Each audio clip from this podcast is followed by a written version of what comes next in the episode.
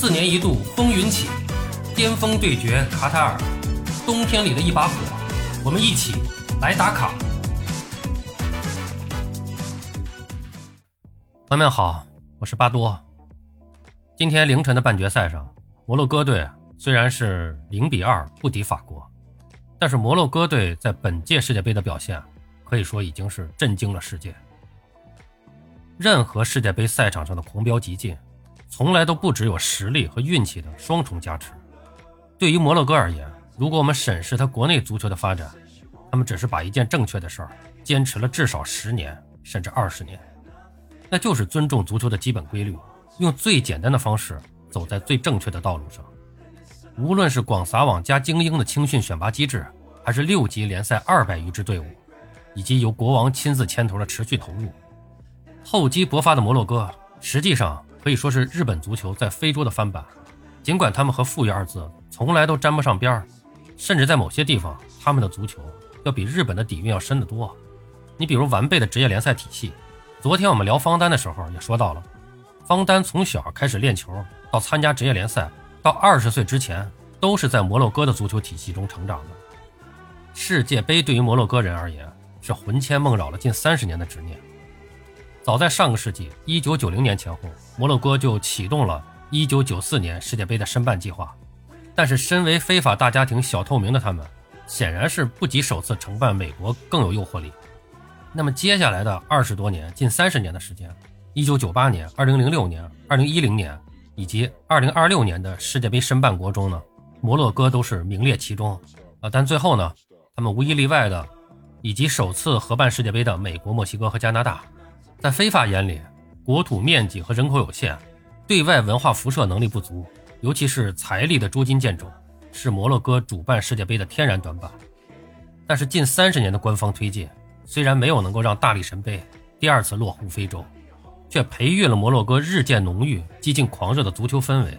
一个最显著的变化就是，为了让硬件达到世界杯办赛要求，近年来摩洛哥是勒紧裤腰带，每年投入真金白银的修建专业足球场。为全国青少年投入足球运动提供了足够的场地，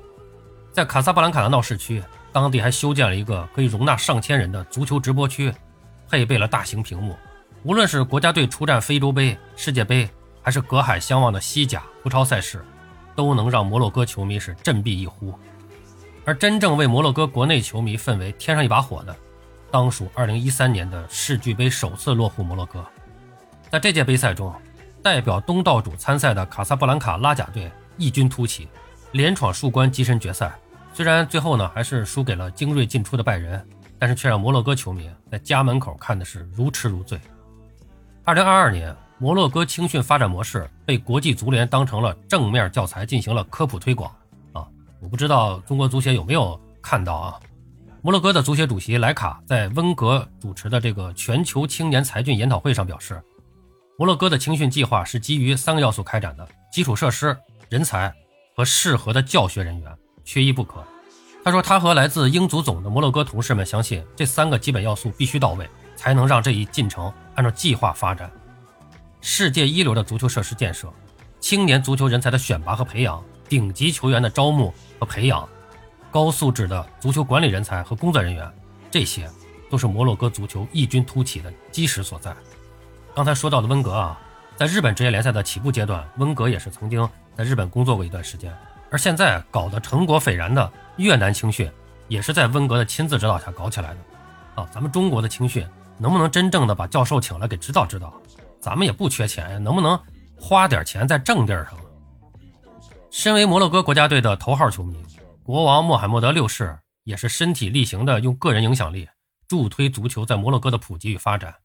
由该国政府全资兴建的这个国家级的青训学院，就是以穆罕默德六世来命名的。这还要追溯到二零零七年，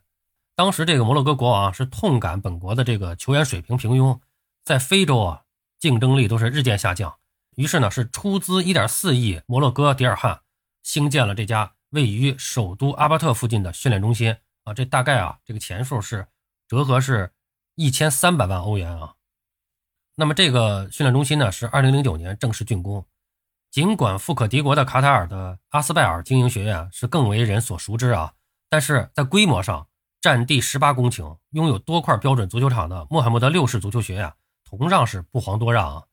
学院的主席马基迪同时担任国王的私人秘书长，以及隶属于皇家的这个投资集团的主席啊。所以说，这个摩洛哥足协主席莱卡目前呢，他是兼任国家财政部的部长，负责政府预算拨款。哎，看看这力度啊！足协主席是国家财政部部长。那么如此重量级的学院班子，既保证了青训资金的专款专用，也可见王室高层对足球的重视程度。呃，学院呢是分为五大区域：后勤中心配有宿舍和食堂，教学中心负责授课，医疗中心是保证小球员们的身心健康，技术中心包含五块专业足球场，行政中心则是为管理者和教练员们准备的。那么在学制上，呃，穆罕默德六世学院培养的显然不是培养那些会踢球的学生，而是。会读书的精英运动员，学院课程总共是历时七年，分三个阶段：十二岁到十四岁的少年组，十四到十六岁的青少年组和十六到十八岁的青年组。教学方式呢是为欧洲流行的文化课加训练课。那么目的呢也是为了吸收来自全国的青年才俊，培养成这个职业球员，进而呢提升整个国家的足球水平。啊，那么如今呢这个穆罕默德六世青训学院啊，在全国十二个地区开设了分校。这些学院的目的呢，就是从全国来选拔最优秀的孩子啊，包括女孩啊，把他们送到首都的足球学院。呃，最重要的就是这个学院的创始之初就定义为非营利组织。呃，一旦有球员被其他的俱乐部买走，转会费全部用于学院的日常开支。那么他们的这个模式啊，资金运作模式也是值得呃学习和研究啊。本届世界杯上大放异彩的阿古德、欧纳西，还有这个恩内西里。都是在穆罕默德六世足球学院接受了足球启蒙，三个人呢也都效力于欧洲五大联赛，而且目前呢都不同程度的成为转会市场的热门。呃，摩洛哥足球的成功啊，它也还不光在男足国家队，其实最主要的是联赛建设层面，摩洛哥更是堪称楷模。摩洛哥是拥有着六级的职业联赛以及二百三十多支注册队伍，分别是拥有十六支球队的甲级联赛，十六支球队的乙级联赛，而在业余级别的联赛中。全国业余联赛拥有十六支球队，业余一锦标赛拥有三十二支球队，业余二则拥有四十八支球队。此外呢，还有多达十一个赛区的地区联赛。那考虑到摩洛哥全国一共也就是四千多万的人口啊，足球人口的占比和这个覆盖面，那么真的是可想而知啊。